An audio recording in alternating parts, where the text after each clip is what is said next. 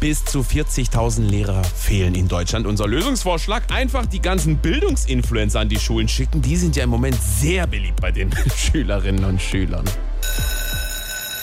Schönen guten Morgen, ich bin's, eure neue Geschichtslehrerin History Jenny 4000. Unser heutiges Thema ist der Sturm auf die Batterie. Angefangen hat das Ganze 500 vor Christoph in der Steinzeit.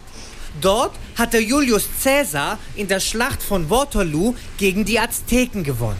Die Azteken haben deshalb mit den Hagebutten einen 30-tägigen Krieg angefangen in der Bolognese, also in Frankreich. Gleichzeitig ist Johann der Säufer mit Elefanten über den Himalaya geklettert, um die Wikinger anzugreifen, weil die Rom angezündet haben.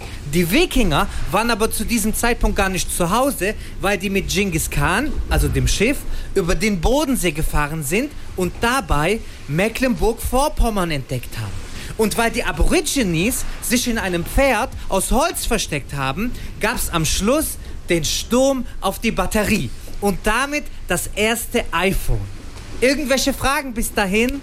Ja, hier, ich. Ja, bitte? Ja, das stimmt doch hinten und vorne nicht, was Sie uns da erzählen. Oh, gut aufgepasst. Ich habe extra einen Fehler eingebaut, um zu schauen, ob ihr auch aufpasst. Beim Sturm auf die Batterie hat natürlich Otto von Bismarck die Keilschrift erfunden und die Titanic versenkt.